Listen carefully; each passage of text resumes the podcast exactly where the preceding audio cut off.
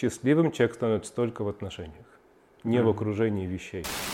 Один был такой, чуть не сожгли человека. Да, да. То есть... Кого-то и сожгли. В Индии никогда такого не было. Закон кармы очень позитивный закон. Если человек говорит о карме как о чем-то негативном, означает, он не понял ее идею. Это очень классная штука. Мы, как души, как живые существа, как сознание, состоим из трех энергий. Вечность, знание и блаженство. То есть блаженство – это наша природа. Кайфовать – это у нас в природе.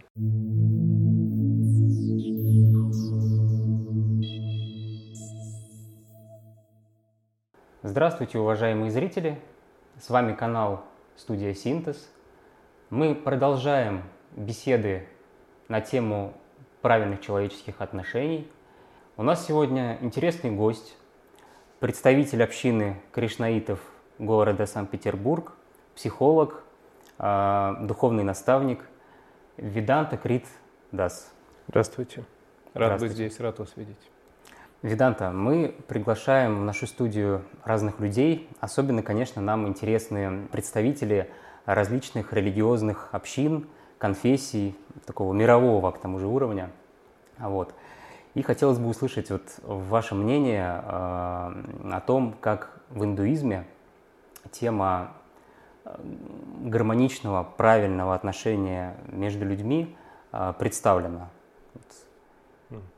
Прежде всего, огромное спасибо за эту тему. Это очень важная тема. И потому что в последнее время она, я вижу, она в какой-то степени отходит на второй план. Люди думают, что гораздо важнее состояться в профессии, в финансах и так далее, и так далее. На, на, с точки зрения ведической культуры, посмотрим на этот момент, на санскрите отношения обозначаются словом «раса». Слово «раса» можно перевести как «сок». Еще одно значение слова раса – это суть. Сок – это суть какого-то фрукта или овоща даже, или чего-то еще. И с этой точки зрения отношения в ведической культуре считаются сутью жизни. Построение правильных, счастливых, хороших отношений считаются сутью жизни, потому что именно а, отношения могут принести человеку правильно построенные отношения, естественно, могут принести человеку очень глубокое чувство своей успешности, какой-то завершенности в своей жизни, ощущение того, что я достиг счастья. И с другой стороны, неправильно построенные отношения, отношения, которые не являются счастливыми или успешными отношениями, мы видим, что они не приносят человеку как раз вот этого ощущения своей законченности, своего счастья, своей удовлетворенности, даже если он достиг каких-то других аспектов ну, успеха, да, вот, э, как, каким мы можем видеть его сейчас, деньги или профессиональный успех и так далее. Я как психолог, как человек, который много общается с людьми как раз вот по этому поводу, и особенно э, семейной психологии – я вижу, как у людей этот акцент уходит на важность построения хороших, гармоничных, счастливых отношений. А, и этот акцент уходит на достижение каких-то внешних целей, типа денег э, и так далее. И даже достигая этих внешних целей, люди не чувствуют себя успешными, люди не чувствуют себя счастливыми внутри, глубоко. С другой стороны, если мы действительно знаем, что отношения – это раса или суть жизни, суть человеческой жизни – то мы можем достичь состояния удовлетворенности, состояния мира, покоя и счастья, даже не имея больших достижений на внешнем фронте, скажем так, в виде больших денег, э, больших социальных достижений. Я это вижу снова и снова. Поэтому отношения, счастливые отношения – это то, на что нужно делать все время акцент, о чем нужно все время говорить. Счастливым человек становится только в отношениях, не mm-hmm. в окружении вещей. Mm-hmm. Да, вот вы сейчас затронули очень а, важный, также, на наш взгляд, момент, что человек, когда обретает, казалось бы, вот некоторый внешний успех, и стремление к этому всячески поддерживается различными информационными каналами и так далее, да, то есть образами, то есть что человек сначала вот должен достичь такого индивидуального какого-то успеха, да.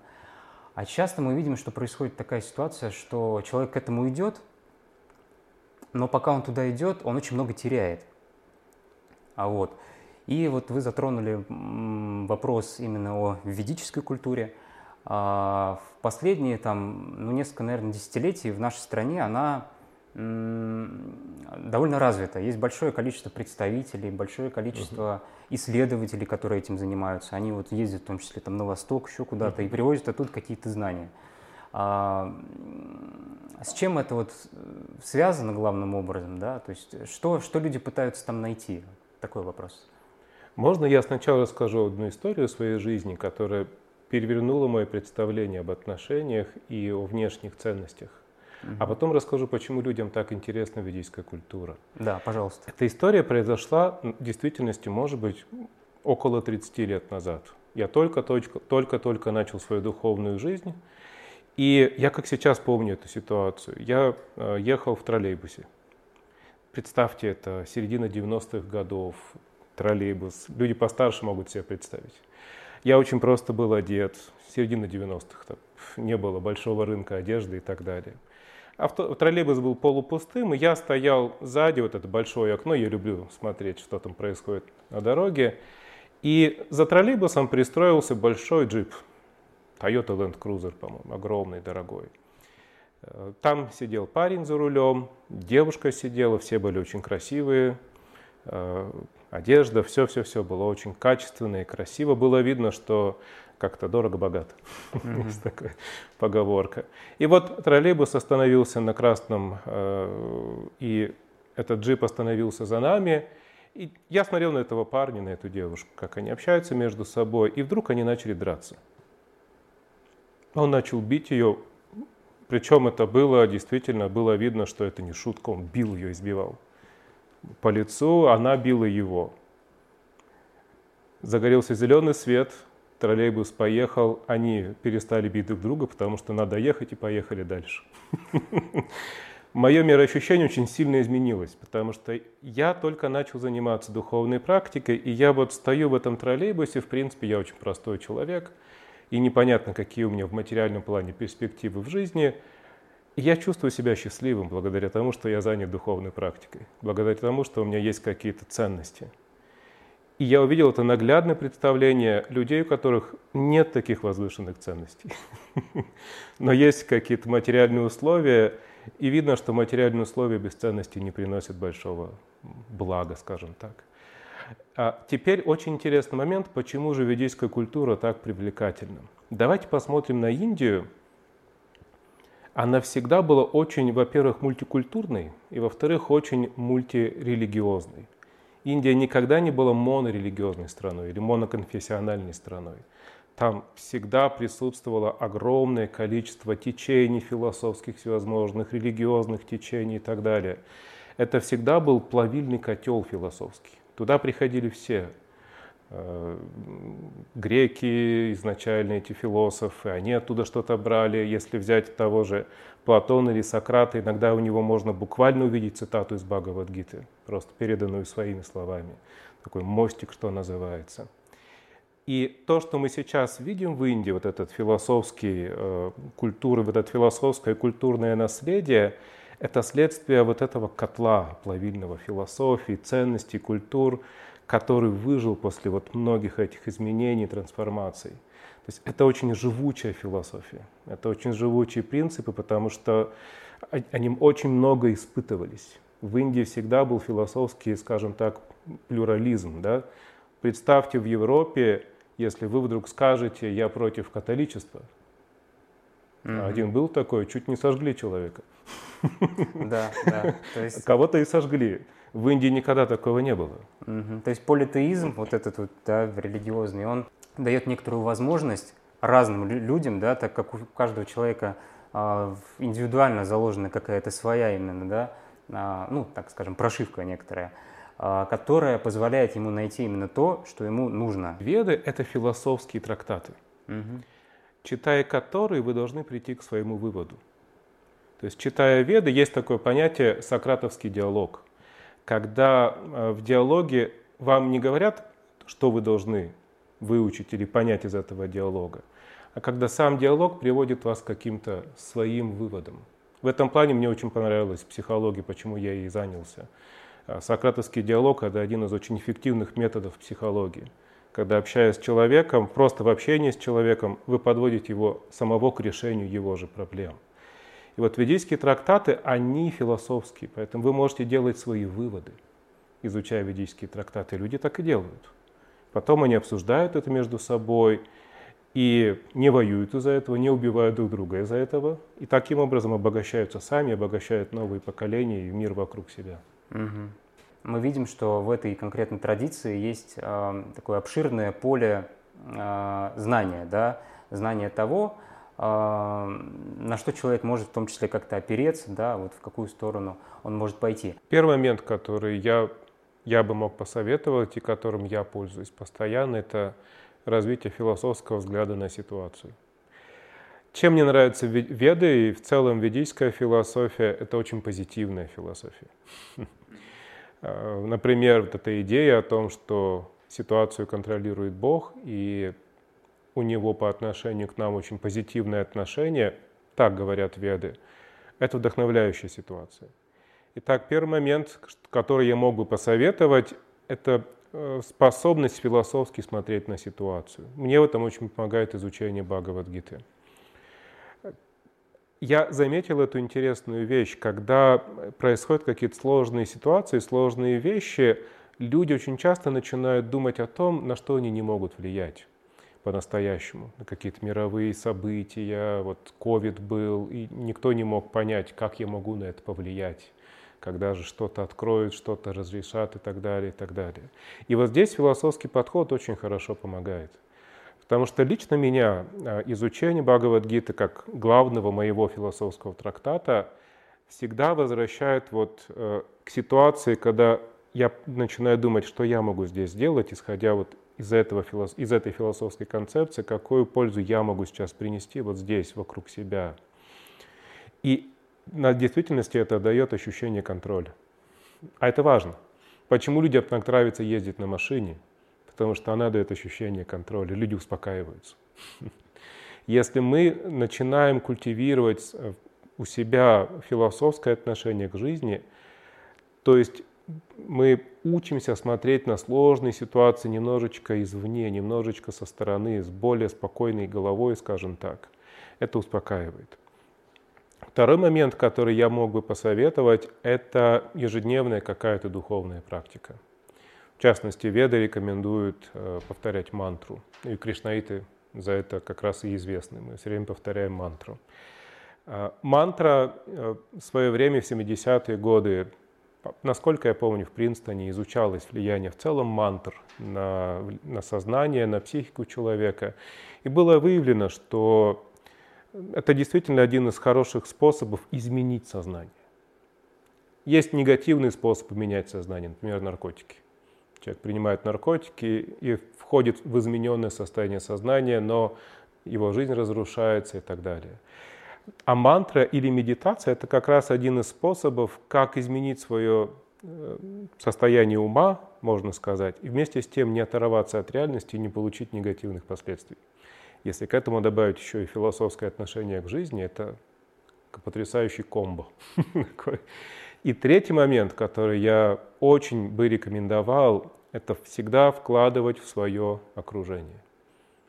Когда происходит какая-то сложная ситуация, у людей есть тенденция изолироваться в себе, изолироваться в своих страхах, в своих беспокойствах и таким образом усиливать их, таким образом увеличивать их, кормить их, что называется.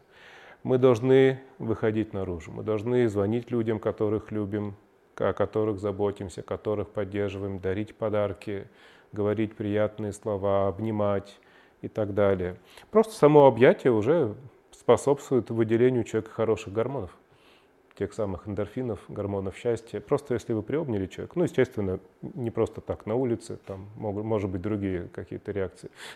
Но, но если это тот человек, от которого, который от вас этого ждет, которому это нужно, вы можете физически почувствовать, как он расслабился. Просто из-за того, что вы его поддержали. И мы должны все время вкладывать это друг в друга. И вот эти три простые вещи, мне, это то, что мне помогает. Вот эти два последних года ковидных, когда ну, постоянное было напряжение, носить маски, не носить маски, можно что-то, нельзя и так далее, и так далее. Мне это очень помогало. Очень помогало.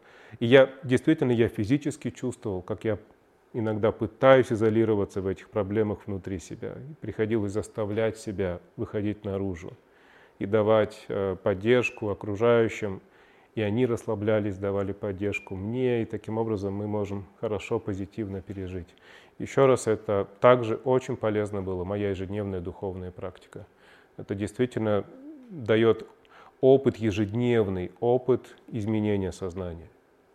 Выход из какой-то своей привычной такой конфигурации, скажем так, может быть негативной, если давление плохой ситуации, есть негативная ситуация. И после этой ежедневной духовной практики я чувствую, что есть выход. Это очень хорошее чувство. То, что вы говорите о взаимодействии, а, приводит к такому пониманию, что вот Бог есть не только в каждом из нас, да, что Он еще и есть между нами. Такой момент, что взаимодействие, оно очень важно. То есть важно не закрываться, важно не замыкаться в себе, а именно продолжать а, общаться, продолжать а, помогать другим, продолжать получать эту помощь. Еще такой вопрос. А, в последнее время в современности да, вот, э, популярно такое понятие, как карма. А, насколько я знаю, оно пришло именно из индуизма. И вот можете ли вы сказать, насколько это понятие сейчас применяется в общем информационном поле? Грамотно, насколько оно отражает суть и глубину и в связи с чем вообще вот такая популярность у этого понятия, да? Вот. Да, есть. Карма, гуру и мантра. Три да. очень распространенных э, слова сейчас. И все три этих слова очень часто употребляются не совсем верно. Бизнес-гуру, мантры для продаж и так далее. И так а далее. скрипты — это мантра для да, продаж. Да, да, да, да, да. Это все неправильное употребление вот этих вот э, терминов. Карма – это очень важная философская концепция. По большому счету, карма – это концепция справедливости.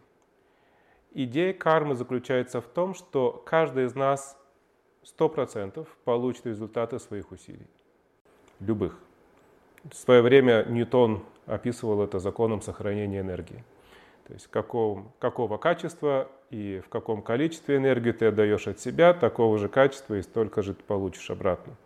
То есть энергия в этой вселенной не теряется. Вот это закон кармы.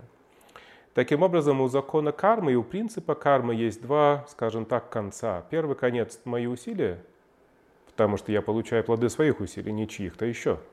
Кармы нельзя заразиться. Карму нельзя передать по наследству. Карма – это плоды моих усилий, личных. А на втором конце мы получаем как раз плоды за свои усилия. Проблема сейчас заключается в том, что когда люди говорят о карме, они говорят вот об этом конце. О том, где уже трудно что-то изменить. Когда-то в прошлом я совершил какие-то поступки. И сейчас получаю эти результаты, и вот судьба, рок, фатум. Простой пример. Ты был балбесом в детстве, предположим, не учился и так далее сейчас очень так, ну, как-то э, резко очерчу, да, просто чтобы было понятно.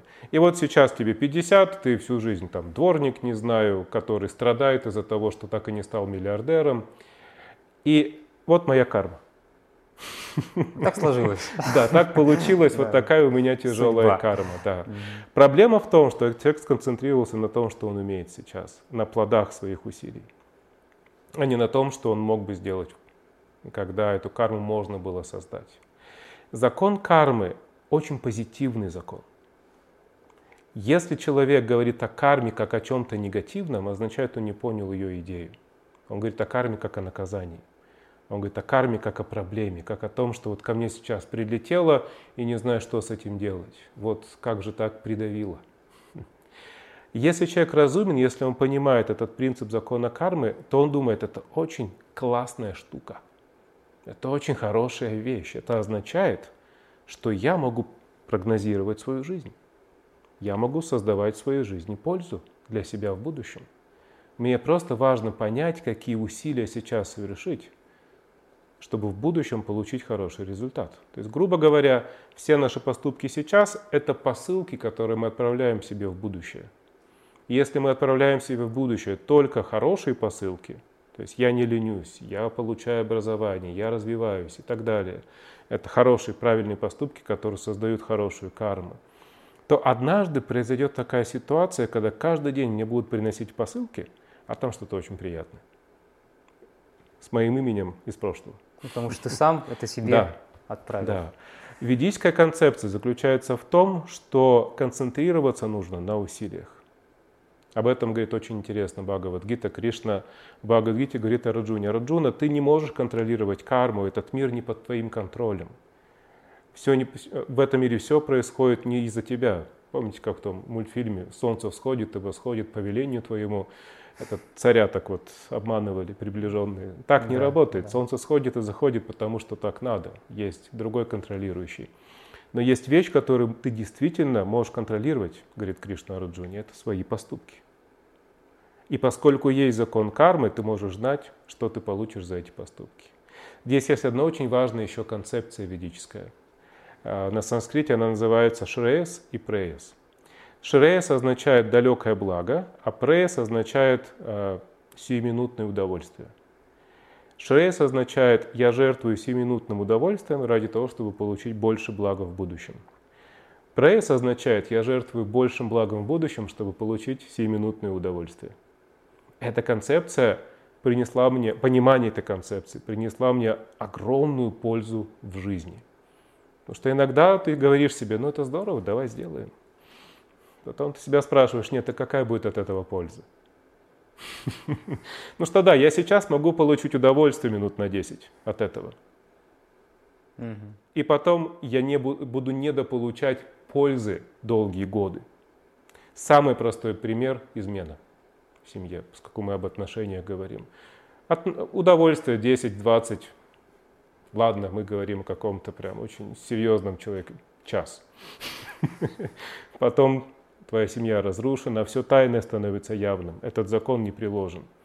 Если ты совершил какой-то тайный дурной поступок, он вылезет, причем в самое неблагоприятное для тебя время. Есть такое понятие закон Мерфи или закон подлости. Да, все, что должно случиться, обязательно самый случится. Самый разрушительный самое, для тебя результатом. Да, самый да. неприятный момент. И вот ты получил небольшое удовольствие, но испортил себе все будущее. А, вот это то понимание, которое должен человек иметь, если он изучает ведическую культуру, ведическую философию, когда слышит закон кармы. Поэтому, когда ко мне приходят плоды моей, скажем так, ну, условно, плохой кармы из прошлого – нет смысла страдать по этому поводу.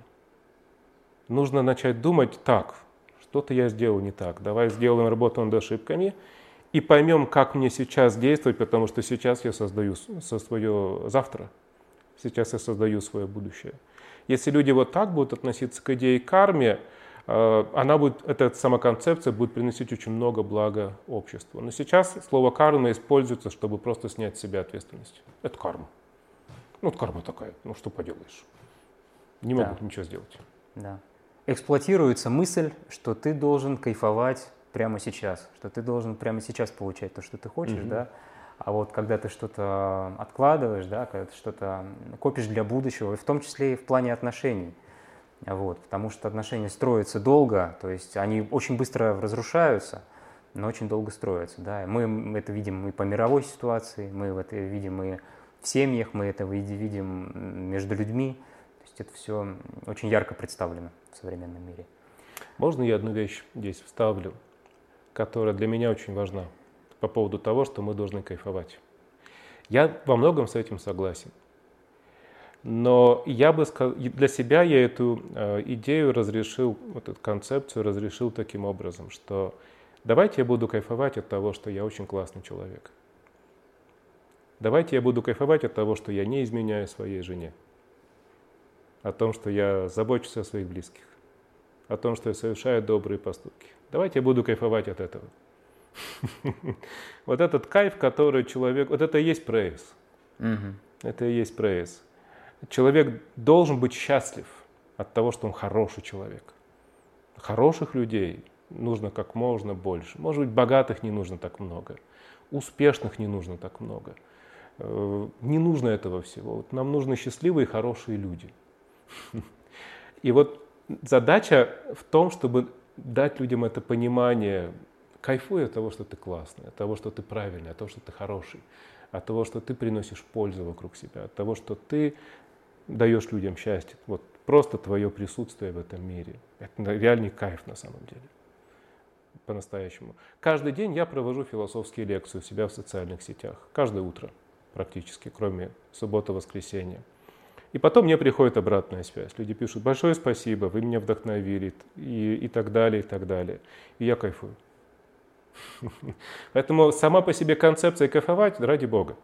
Опять же, с точки зрения вет, а, мы как души, как живые существа, как сознание состоим из трех энергий. Вечность, знание и блаженство. То есть блаженство – это наша природа. Кайфовать – это у нас в природе. Просто нужно понять, что кайфовать не нужно в невежестве. Да, вопрос от чего, да, да, да. тоже момент очень важный. А, спасибо, Виданта. Очень сейчас мы так а, набросали очень много тем интересных. Я думаю, потом мы еще можем как-то углубиться в какие-то конкретные детали, а, связанных с отношениями между людьми и вот в рамках именно индуизма. У нас есть традиционное пожелание зрителям. Можете вот в эту камеру угу. Сказать, чтобы вы хотели вот передать тем, кто нас смотрит. Я э, очень прошу вас на самом деле и очень советую вкладывайте любовь, вкладывайте добро в тех, кто вас окружает. Очень часто люди думают о каком-то глобальном добре, и ради этого глобального добра совершают зло по отношению к тем, кто находится рядом с ними. Какое-то даже бытовое зло и так далее.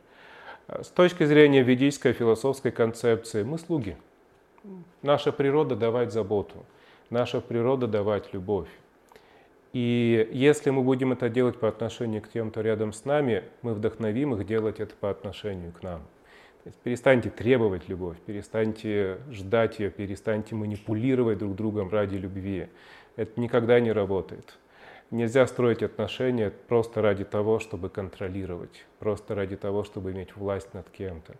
Служите, давайте, раздувайте в людях искры их э, талантов – эти люди будут очень преданы вам, эти люди будут очень верны вам, очень благодарны.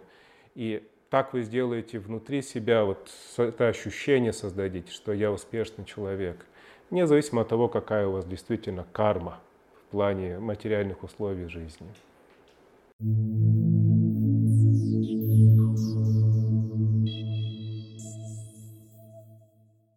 Друзья, с нами сегодня был Виданта Крикдас, вам спасибо, что вы нас смотрите. А, пишите комментарии, ставьте лайки, подписывайтесь на канал. А, дальше будут выходить а, также и другие видео, посвященные теме правильных человеческих отношений. И мы будем продолжать как-то исследовать ее с разных сторон. Спасибо, до скорых встреч.